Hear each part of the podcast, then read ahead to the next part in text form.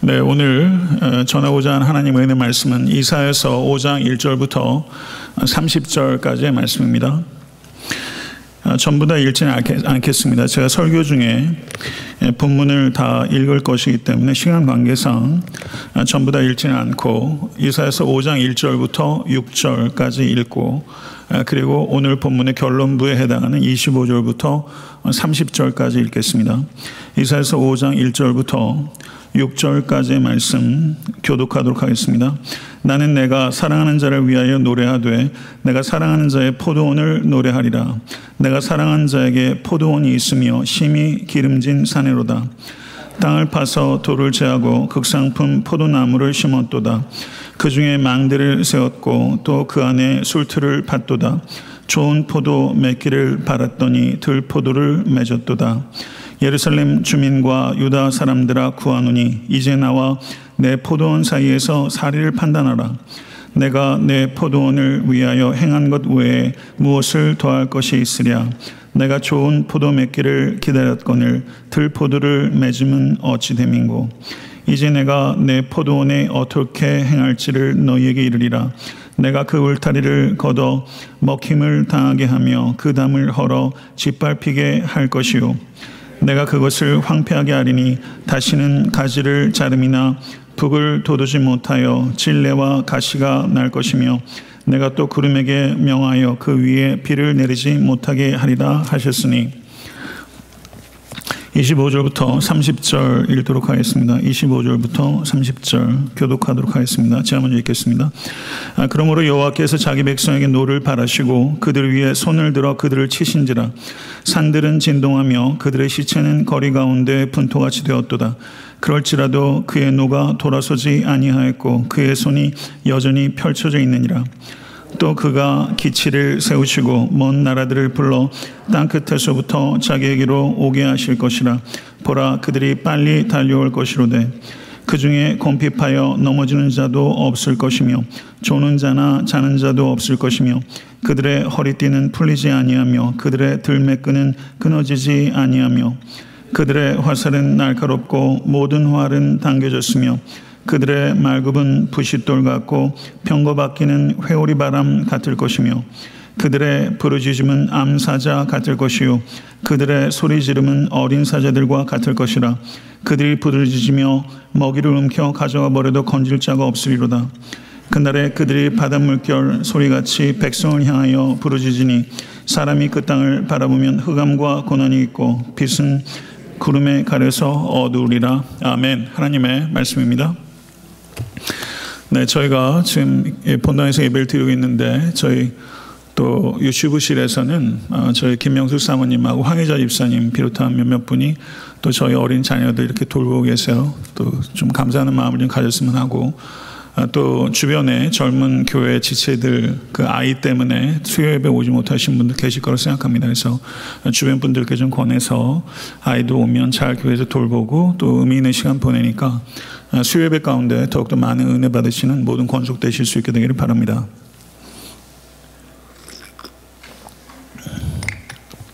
아, 이사야서 1장에서 5장은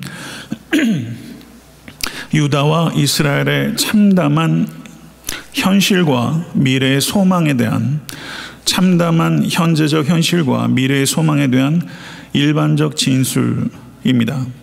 그래서 이사에서 전체 내용을 소개하고 요약하고 있는 부분이 이사에서 1장부터 5장이다 이렇게 보면 됩니다.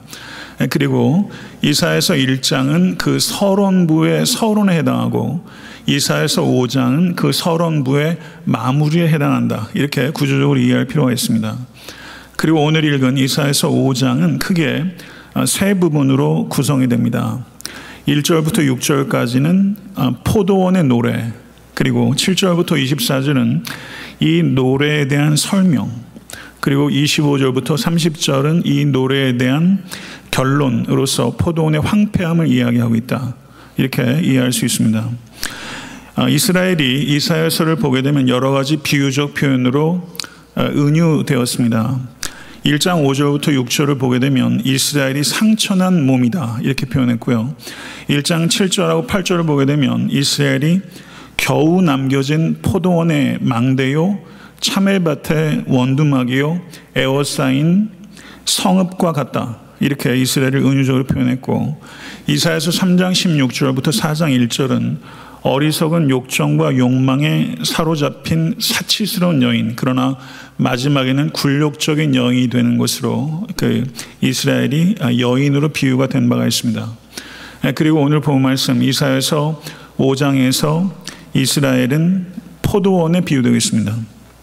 그리고 1절 상반절을 보게 되면 거기 이렇게 이야기하고 있습니다. 내가 사랑하는 자를 위하여 노래하되 내가 사랑하는 자의 포도원을 노래하리라. 이렇게 서정적으로 희망적으로 노래가 시작되는 것 같습니다.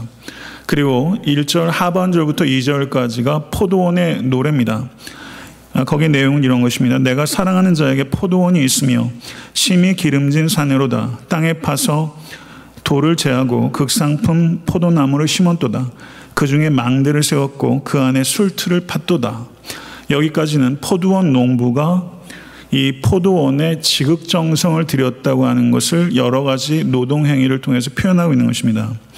먼저 포도원 농부가 한 일이 땅을 파서 돌을 골라냈습니다. 그리고 극상품 포도를 심었습니다. 포도 농사를 해보신 분이 계신지 모르겠는데요. 포도 농사를 하게 되면 보통 2년이나 아, 3년이 경과가 돼서 비로소 열매를 맺는다고 합니다. 그러니까 포도 농부는 포도나무를 먼저 심은 후에 2년이나 3년 사이에 이 농부가 부지런히 돌담을 보강하고 망대를 세우고 그리고 포도즙을 짜고 그리고 짠 포도즙을 모으기 위한 재반 시설들을 이 포도원 농부가 게으르지 않고 성실하게 했다는 것을 이야기할 수 있습니다. 아, 이스라엘이 아, 이사야서에서 여러 가지로 비유가 되었는데 특별히 이스라엘 민족들은 이 포도원의 비유에 귀가 솔깃했을 겁니다. 왜냐하면 거의 많은 사람들이 포도원을 재배하고 있는 것이고 그 자기 실생활과 연관된 비유이기 때문에 매우 주의를 기울였을 것입니다. 그리고 포도원 농부가 고된 노동을 했고 그리고 간절한 수확에 대한 기대를 가졌던 것을 이스라엘 백성들은 아주 체험적으로 잘 이해하고 있었을 것입니다. 그런데 2절 제일 마지막 부분에 좋은 포도 맺기를 바랐더니 들포도를 맺었도다. 라고 말하면서 이 포도원 농부의 지극정성이 완전한 반전이 일어나서 서정적이고 목가적인 노래인 줄 알았는데 이것이 거기에서 반전이 일어나면서 들포도를 맺었다라고 이야기하고 있습니다. 여기에서 들포도라고 이 번역되어 있는 부분이 영어 번역을 보니까 wild grapes 이렇게 들포도, 야생포도 이렇게 번역이 되어 있는데 실제 성경 원어는 이것이 악취나다 이런 뜻입니다. 그래서 들포도라는 것은 포도 품종이 다른 포도를 이야기하는 것이기 때문에 여기서 들포도라고 번역하기보다는 이 포도가 극상품 포도를 심었는데 악취나고 썩은 포도를 맺게 되었다. 이렇게 번역하는 것이 더 좋은 번역을 볼 수 있습니다. 악취나는 포도. wild grape라고 번역하기보다는 이렇게 악취나는 포도 이렇게 번역하는 것이 성경 언어에 좀 더 충실한 번역이다 이렇게 말씀드릴 수 있겠습니다. 그런데 3절에서 4절을 보게 되면 포도원 농부의 호소가 기록되어 있습니다. 그 내용 보겠습니다. 예루살렘 주민과 유대 사람들아 구하노니 이제 나와 내 포도원 사이에서 사리를 판단하라. 내가 내 포도원을 위하여 행한 것 외에 무엇을 더할 것이 있으랴. 내가 좋은 포도 맺기를 기다렸거늘 들포도를 맺음은 어찌 됨인고. 라고 말하면서 이 포도원 농부가 재판을 소환하고 있는 것과 같이 지금 이 상황에서 사리를 분별하라. 라고 배심원을 소집하고 있는 것 같은 그런 분위기를 연출하고 있습니다. 그리고 5절과 6절을 보게 되면 포도원 농부의 행위를 기록하고 있는데요. 5절과 6절을 보겠습니다. 이제 내가 내 포도원에 어떻게 행할지를 너희에게 이르리라. 내가 그 울타리를 걷어 먹힘을 당하게 하며 그 담을 헐어 짓밟히게 할 것이요. 내가 그것으로 황폐하게 하리니 다시는 가지를 자름이나 북을 돋우지 못하여 찔레와 가시가 날 것이며 내가 또 구름에게 명하여 그 위에 비를 내리지 못하게 하리라. 이것은 이스라엘에게 임할 심판을 비유적으로 암시하는 것입니다. 문학적으로 이스라엘에게 임할 심판을 암시하는 내용이라고 볼 수 있죠. 이렇게 포도원의 비유, 포도원의 노래는 사실상은 1절 하반절부터 2절까지의 내용이고 3절과 4절은 포도원 농부의 호소, 5절과 6절은 포도원 농부의 행위를 기록하고 있으면서 1절부터 6절까지가 포도원의 비유를 기록하고 있다. 이렇게 우리가 구조적으로 이해를 할 수 있습니다. 그 다음에 이사야는 7절부터 24절까지 포도원의 비유를 설명합니다. 하나님은 포도원 농부이시고 이스라엘은 포도원이며 들포도는 이스라엘의 죄악된 행동들을 가리키는 것이다. 이렇게 분명하게 설명했습니다. 7절의 말씀을 한번 보시기 바랍니다. 7절은 대단히 중요한 절입니다. 7절 말씀 다 같이 읽겠습니다. 무릇 만군의 여호와의 포도원은 이스라엘 족속이요 그가 기뻐하시는 나무는 유다 사람이라 그들에게 정의를 바라셨더니 도리어 포악이요 그들에게 공의를 바라셨더니 도리어 부르짖음이었도다 이렇게 말하고 있습니다 하나님께서 기대하신 포도가 뭐예요? 정의라는 포도, 공의라는 포도입니다. 그런데 정의 대신에 뭘 맺었어요? 포악을 맺었고 공의 대신에 부르짖음을 맺었습니다. 악취나는 포도는 포악과 부르짖음이에요. 정의라는 그 히브리어가 미시파트입니다. 이 단어는 굉장히 중요한 단어예요. 미시파트. 그런데 정의 대신에 맺은 들포도인 포악이 미스파흐입니다. 미스파흐. 그 다음에 공의가 히브리어로 체닥합니다. 그런데 부르짖음이 체악합니다. 그러니까 이 정의 대신에 포학, 공의 대신에 부르짖음 이것은 이사야가 매우 주도 면밀하게 word play를 해서 음이 거의 sound와 비슷한 단어들을 선택하면서 하나님께서 이스라엘 백성들에게 기대한 것과 이스라엘 백성들이 실제 열매 맺은 것 사이에 이 음, 음성학적으로는 대단히 유사하지만 실제는 엄청난 차이를 가지고 있다는 것을 극명하게 되져 있다는 것이죠. 사랑하는 성도 여러분, 우리는 미시파트와 제다카에 대해서 조금만 더 이해를 해야 될 필요가 있습니다. 미시파트 정의와 제다카 이 공의는 거의 동의어에 가깝습니다. 그렇지만 구분이 불가능하진 않습니다. 그러면 미시파트는 무엇인가? 정의는 무엇인가? 재판과 관계된 공평한 과정과 절차를 이야기할 때 그것을 미시파트 정의라고 말하고 체다카 공의는 올바른 관계를 이야기할 때 공의 체다카라고 합니다. 하나는 공평한 절차, 하나는 올바른 관계 를 나타내는 것이죠. 구약 성경에서 이 정의와 공의는 대단히 중요한 하나님의 성품이요. 하나님께서 이스라엘 백성들의 기대했던 그들의 윤리입니다. 그래서 이 미시파트와 체다카 이 두 가지를 한마디로 요약한다면 이것은 공동체 의식이라고 할 수 있고 다른 말로 말하면 공공윤리라고 할 수 있습니다. 공동체 의식 혹은 공공윤리. 성도 여러분, 우리가 깊이 생각해야 될 것은 하나님께서 여러분과 저에게 그리고 이스라엘 백성들에게 진정으로 원하시는 것은 종교적 열심이 아닙니다. 매일매일의 일상 속에서 정의와 공의를 행하며 살아가는 삶, 그것이 하나님께서 진실로 원하는 것입니다.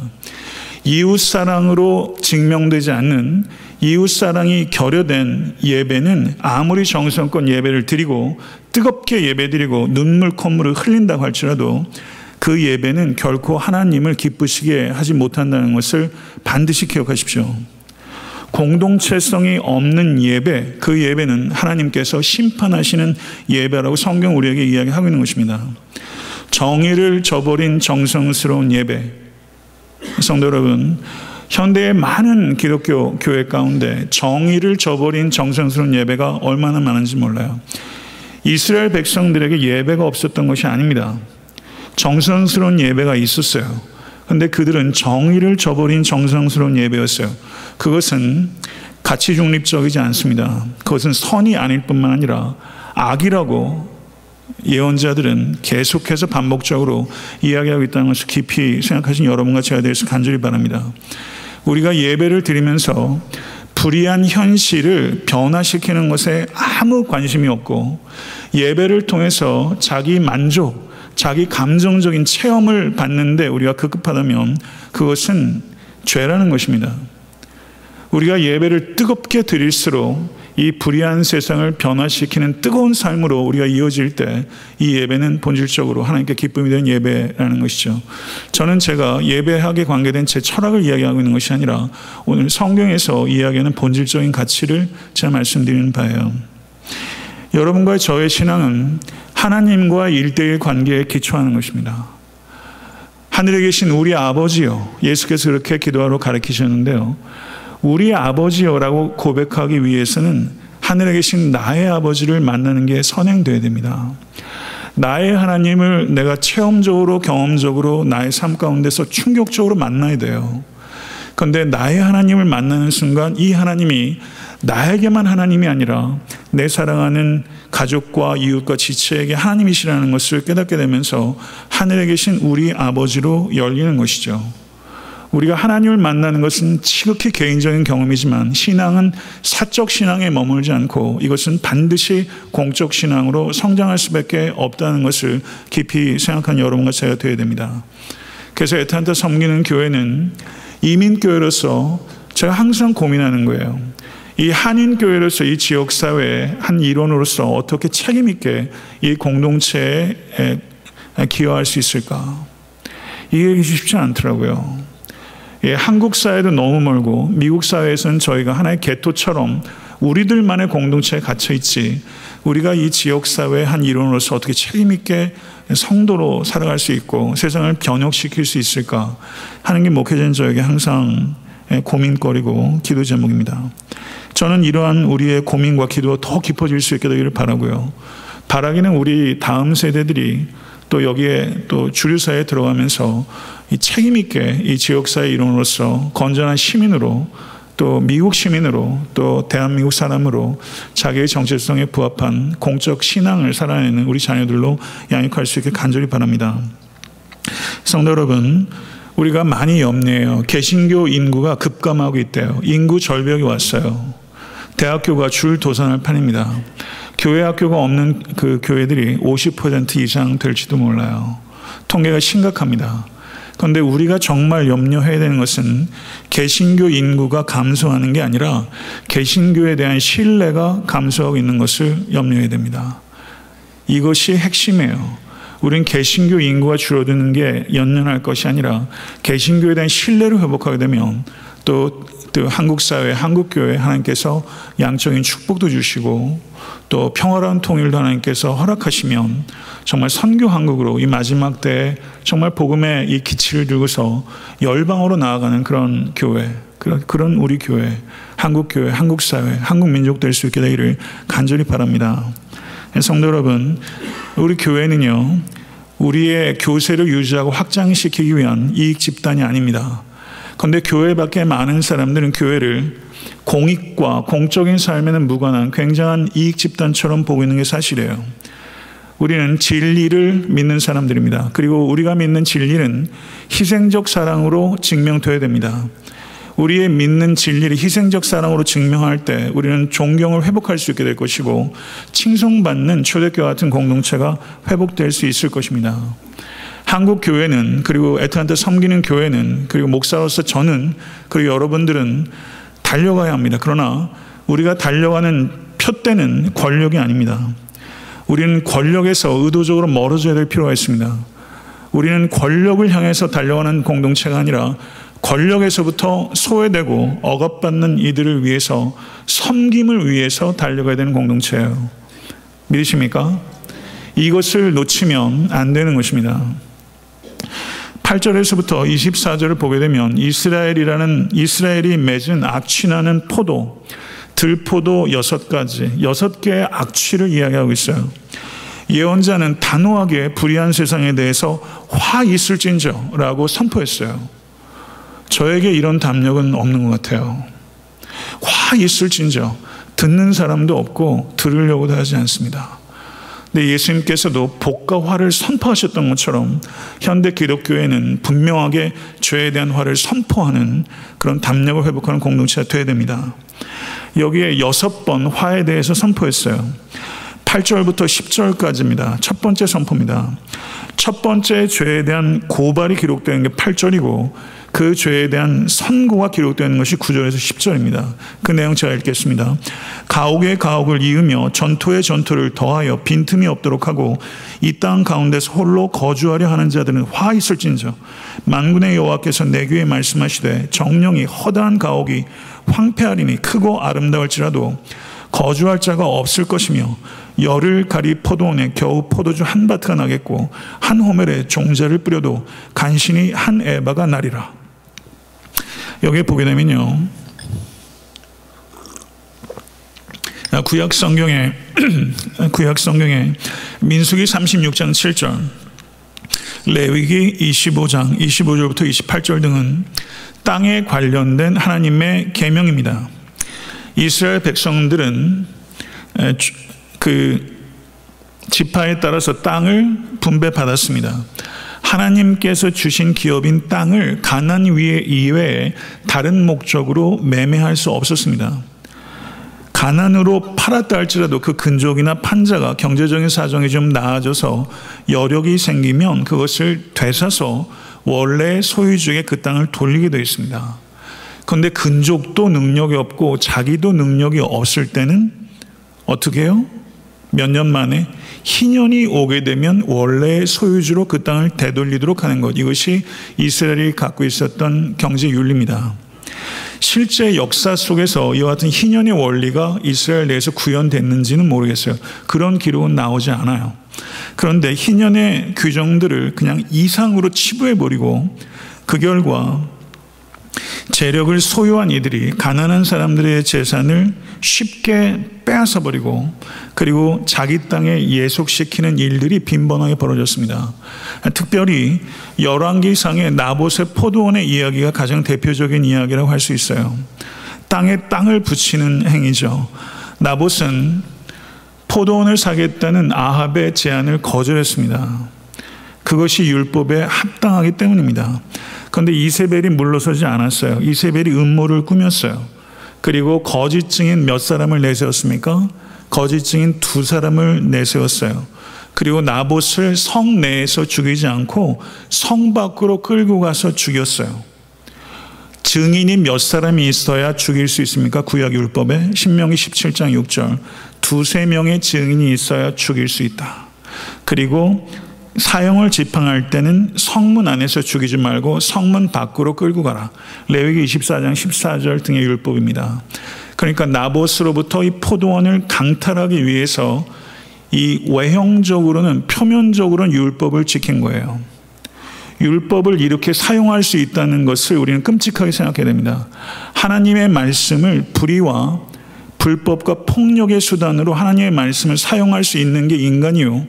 그게 교회일 수 있고 그게 교회 지도자일 때가 많았어요. 교회 역사상. 하나님의 말씀을 가지고 불의와 불법의 도구로 자기 정당화 합리화의 도구로 사용했어요. 이게 교회 기득권이 교회 역사 속에서 무수하게 반복했던 일입니다. 이것을 통해서 우리는 종교가 타락하면 그보다 악취나는 냄새가 없어요. 종교가 타락하는 게 가장 악취가 납니다. 가증, 가증스럽습니다. 외형적으로는 합법처럼 꾸밉니다. 그렇지만 사실상은 불법이에요. 그래서 여러분과 제가 생각할 때 여기서 깊이 우리가 깊이 생각해야 되는 게 있습니다. 그것은 절차적 정의, 표현을 한다면 절차적 정의, 표면적 정의, 과정적 정의라고 말할 수 있을 거예요. 여기서 보면 증인 두 사람 세웠죠. 바깥으로 끌고 와서 죽였죠. 스테반도 죽일 때도 성 밖으로 끌고 와서 죽이지 않습니까? 이와 같이 율법을 지키는 것 같으면서 예루살렘에서 예수님께서 잡히셨을 때 그때 무교절 이때 그 유대인들이 로마 관정에 들어오지 않았죠. 율법을 지킨 거예요. 율법을 지키면서 하나님의 아들을 죽이는 거예요. 율법을 이렇게 사용할 수 있다는 것을 우린 끔찍하게 생각해야 됩니다. 우리가 하나님 말씀을 이야기하면서 하나님의 뜻을 저버릴 수 있는 게 바로 여러분이고 저란 거예요. 남 이야기처럼 생각하면 안 됩니다. 우리가 하나님의 말씀을 이렇게 도용하고 사실상은 다른 사람을 억압하고 오해하고 모독하는 인들 가운데서 무관한 사람은 저는 한 사람도 없다고 생각해요.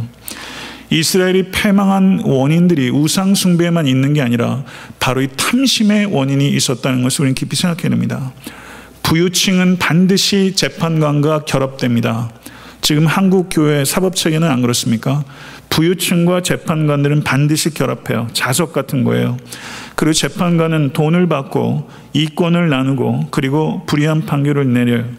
헌법재판관이 누가였든 하게 되면 예, 다 현직에서 나오면 다 유, 유명한 예, 변호사 로펌에 다 들어가지고 전관 예운지 뭔지 모르겠지만 이 법하고 이 돈은 무섭도록 결합합니다. 그리고 가난한 자의 땀과, 땀과 땀과 땅과 노동력을 착취합니다. 이것이 고대 사회만 국한된 것이 아니라 한국 사회에 오면은 현실입니다. 이것을 이사야는 고발했습니다. 그리고 11절부터 17절은 두 번째 죄에 대해서 고발하고 11절부터 12절 선고하고 있는 것이 13절부터 17절까지 이 내용은 방종에 대한 것입니다. 11절부터 17절을 한번 읽겠습니다. 제가 읽겠습니다. 11절부터 17절 아침에 일찍 일어나 독주를 마시며 밤이 깊도록 포도주에 취하는 자들은 화 있을진저 그들의 연애에는 수금과 비파와 소고와 피리와 포도주를 갖추었어도 여호와께서 행하시는 일에 관심을 두지 아니하며 그의 손으로 하신 일을 보지 아니하는도다. 그러므로 내 백성이 무지함으로 말미암아 사로잡힐 것이요 그들의 귀한 자는 굶주릴 것이요 무리는 목마를 것이라. 그러므로 스올이 욕심을 크게 내어 한량 없이 그 입을 벌린즉 그들의 호화로움이 그들의 많은 무리와 그들의 떠드는 것과 그 중에서 즐거워하는 자가 거기에 빠질 것이라. 어느 사람은 부풀이고 존귀한 자는 낮아지고 오만한 자의 눈도 낮아질 것이로되 오직 만군의 여호와는 정의로우시고 높임을 받으시며 거룩하신 하나님은 공의로우심으로 거룩하다 일컬음을 받으시리니 그때에는 어린 양들이 자기 초장에 있는 것 같이 풀을 먹을 것이요 유리하는 자들이 부자의 버려진 밭에서 먹으리라.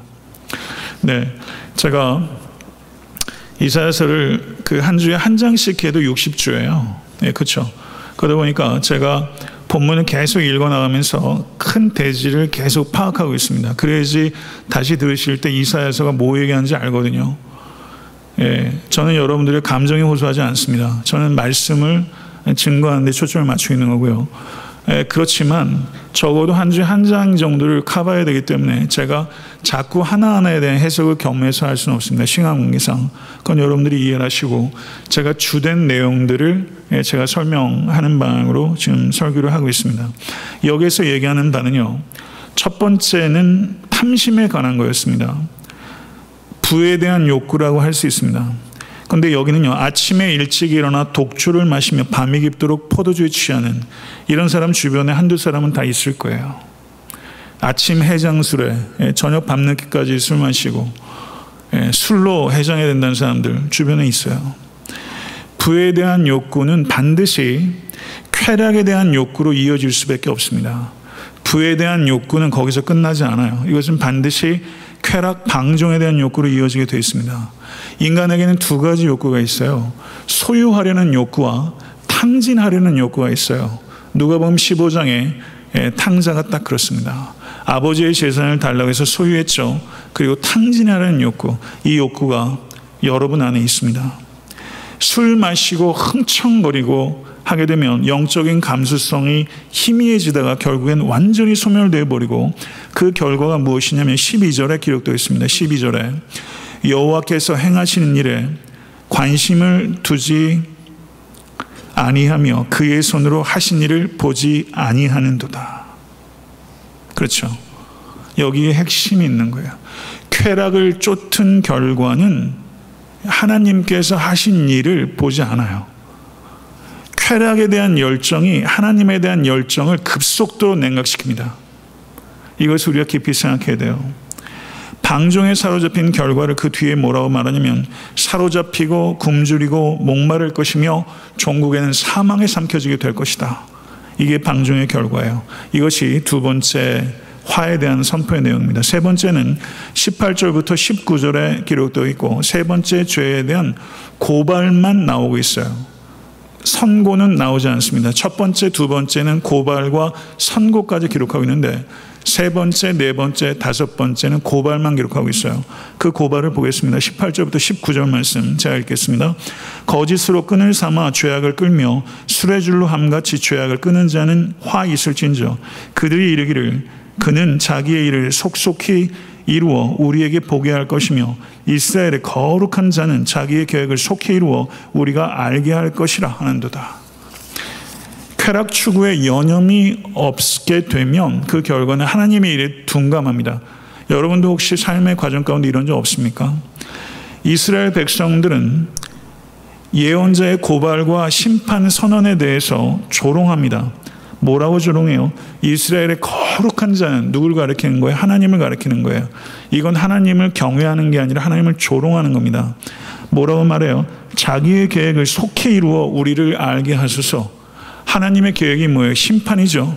우리를 속히 벌하셔서 자신의 계획을 우리에게 알게 하소서. 라고 말하면서 이스라엘 백성들이 쾌락을 쫓는 인간들은 하나님의 심판을 조롱합니다. 그리고 20절을 보세요. 네 번째 죄에 대한 고백입니다. 네 번째, 이 세 번째 죄는 냉소주의라고 말한다면 네 번째 죄는 왜곡입니다. 20절 말씀 제가 읽겠습니다. 악을 선하다 하며 선을 악하다 하며 흑암으로 광명을 삼으며 광명으로 흑암을 삼으며 쓴 것으로 단 것을 삼으며 단 것으로 쓴 것을 삼는 자는 화 있을진저. 쾌락에 여념이 없는 자들은 도덕적 가치를 전복시킵니다. 도덕적 가치를 전복시켜요. 도덕적 질서는 인간이 만든 체계가 아니라 하나님께서 만드신 질서인 것을 확신하실 수 간절히 바랍니다. 아멘. 하나님께서는 창조 질서를 만드셨을 뿐만 아니라 도덕 질서를 만듭니다.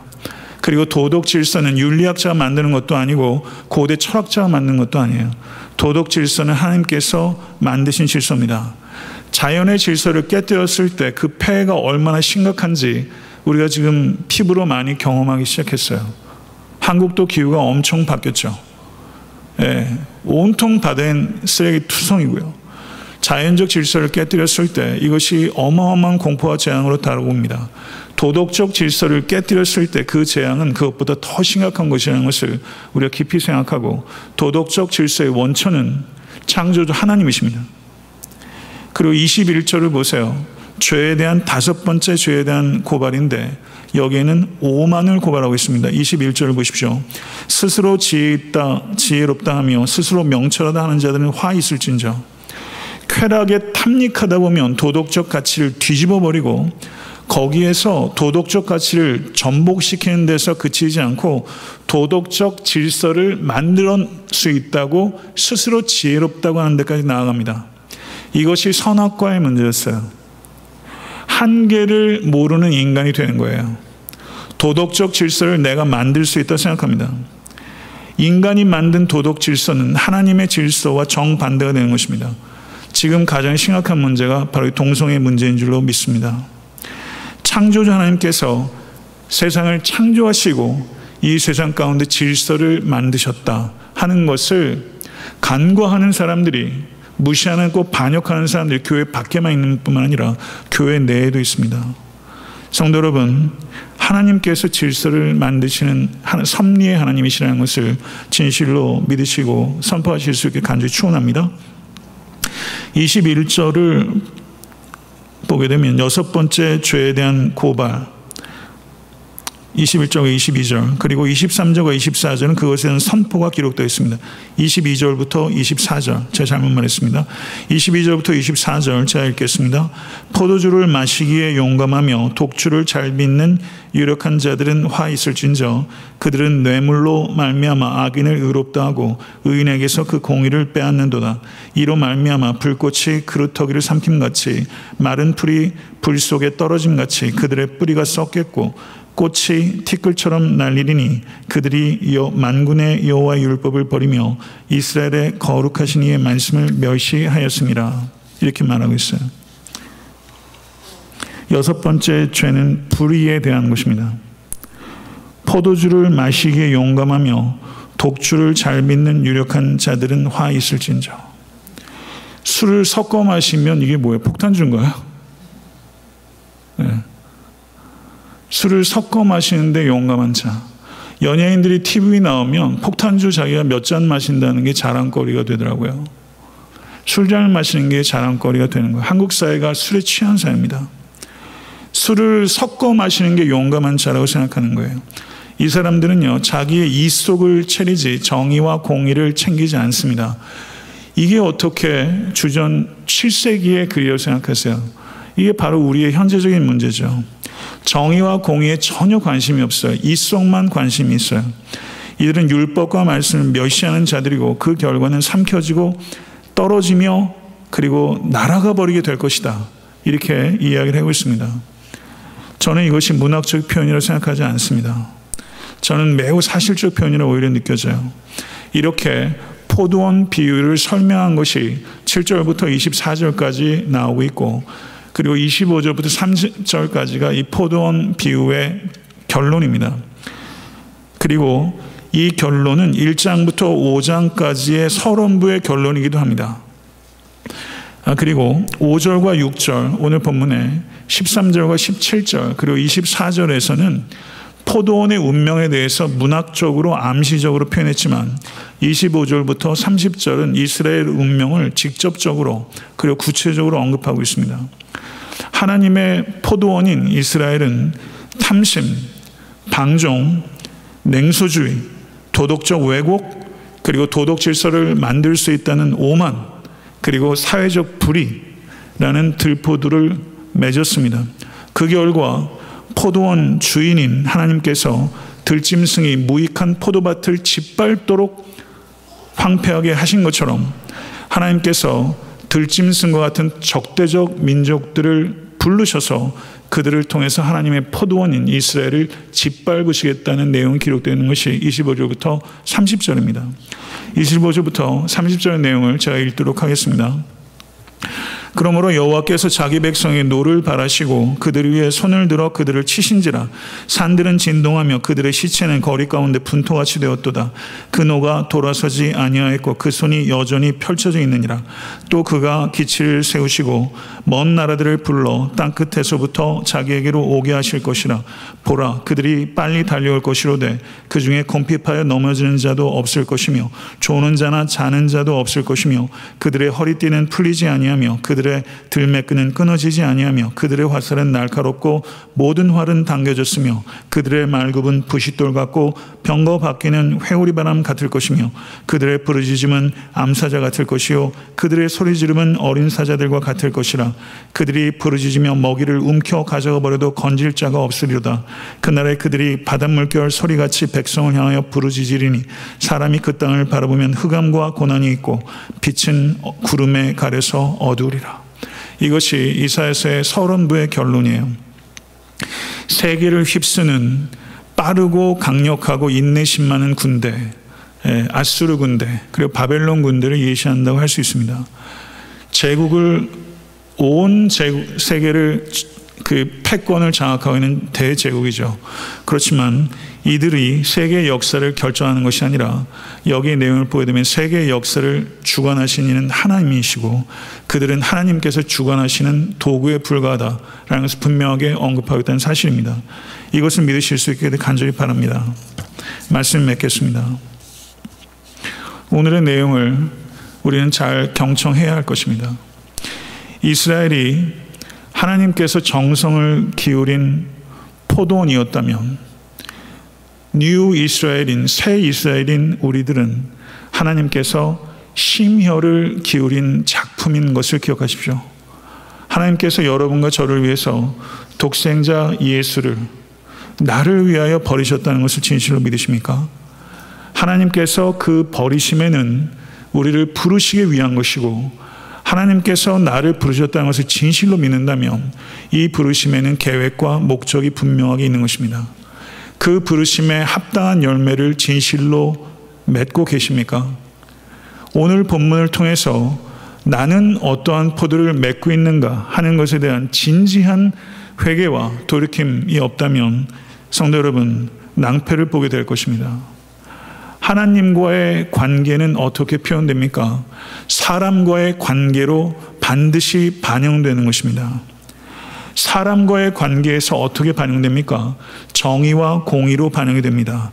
매일매일의 삶 속에서 미시파트와 체다카, 공평한 절차와 올바른 관계를 맺으며 살아가기를 원하시는 것이 하나님의 일관된 뜻이라는 것을 진실로 새기십시오. 우리는 물과 같아야 됩니다. 우리는 물처럼 흘러가야 합니다. 우리가 산에서 산속 깊은 곳 옹달샘에서 물이 나오게 되면 계속해서 흘러가요. 왜 흘러가요? 예, 수평을 맞추는 거죠. 평평해지기 위해서 물은 흘러가요. 사회적 강자도 있고 사회적 약자도 있습니다. 이 현실이에요. 그렇지만 하나님의 백성들은 물처럼 흘러가서 사회적 강자와 사회적 약자가 평평해지도록 하는 일에 공의와 정의를 위해서 삶을 이대로 부르심을 받았다는 것. 이것이 하나님의 뜻입니다. 이웃과의 바른 관계가 없다면 하나님과의 바른 관계는 없는 것입니다. 속지 마십시오. 정의를 저버린 정성스러운 예배에 환멸을 느끼십시오. 정의를 저버린 정성스러운 예배는 기껏해야 자기 만족을 자기 기만적인 예배에 불과한 것이고 그것은 심각한 죄라는 것이 하나님의 말씀입니다. 그리고 절차적 합법성 중요합니다. 그렇지만 절차적 합법성을 갖춘 불의가 있다는 것을 우리는 항상 명심해야 되는 것입니다. 우리는 자기를 기쁘게 하기 위해서 사는 자들이 아닙니다. 여러분과 저의 선과 악의 기준은 내가 아니라 하나님이며 우리의 필요를 결정하는 건 역시 내가 아니라 하나님이십니다. 내가 필요하다는 것이 정말 필요한 것입니까? 그것에 대해서도 우리는 기도하면서 신중하게 결정해야 하는 것입니다. 자기를 기쁘게 하는 것이 목적이 될 때 한 사람도 예외 없이 탐심과 방종과 냉소와 왜곡과 오만과 불의로 가득 차게 될 것입니다. 나를 기쁘게 하기 위해서 살 것인가? 아니면 하나님을 기쁘게 하기 위해서 살 것인가? 성도 여러분, 소유와 쾌락을 쫓습니다. 사람들은. 소유와 쾌락을 추구하는 자들이 되지 말라. 대신에 소외받고 억눌린 자들을 섬김을 추구하라. 이것이 오늘 본문에 나타나는 말씀이라고 할 수 있습니다. 소유와 쾌락을 쫓지 말고 소외받고 억눌린 자들의 섬김을 쫓으라. 그럴 때 하나님께 기쁨이 될 것이다. 하나님께 기쁨이 되는 것을 나의 기쁨으로 삼으신 여러분과 제가 될수 간절히 축원하고 애타한테 섬기는 교회가 그런 교회가 될 수 있게 되기를 소원합니다. 주신 말씀